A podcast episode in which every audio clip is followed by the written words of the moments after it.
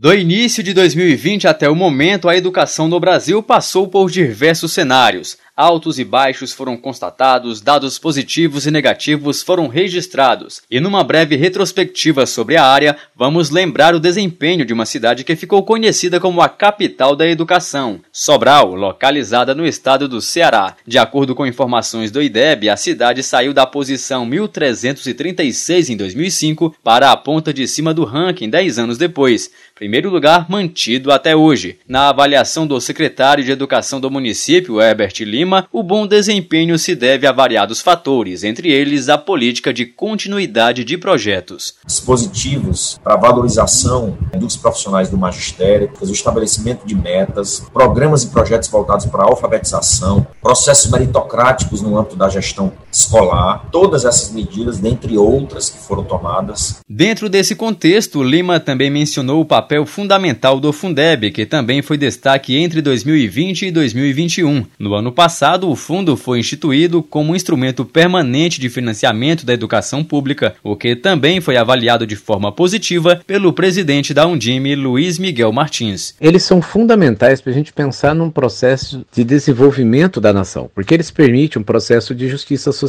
de que aquele que ganhe mais contribui com aquele que ganhe menos e as ações de educação possam acontecer independente destas condições. A retrospectiva também resgata uma história comovente que envolve crianças carentes que vivem no Distrito Federal. Trata-se da continuidade de um trabalho desenvolvido por uma organização não governamental chamada BSB Invisível, que desempenha um trabalho de apoio e assistência social junto a famílias sem teto. O grupo enxergou a necessidade de amparar essas pessoas e, dentro das atividades sociais oferecidas, a equipe passou a desenvolver um projeto denominado Escola do Cerrado, como explica a professora Rafaela Sereno. O início mesmo foi bem simplesinho, né? E aí, nisso, ao longo do tempo, foi surgindo mais professor, foi surgindo mais estrutura, foi surgindo mais aluno. Os meninos mais velhos, eles fazem um curso profissionalizante aos sábados. Então, a gente viu que o projeto ele evoluiu muito. Outra repercussão interessante se deu sobre o ensino remoto adotado no Brasil. Levantamento feito pela Undime, com apoio do Unicef e do Itaú Social, aponta que os municípios tiveram dificuldade em manter a qualidade da educação em 2020. Pela pesquisa, 78,6% dos estudantes identificaram o grau de dificuldade entre médio e alto no quesito acesso à internet. Já sobre a adequação da infraestrutura das escolas públicas municipais, 69,2% das redes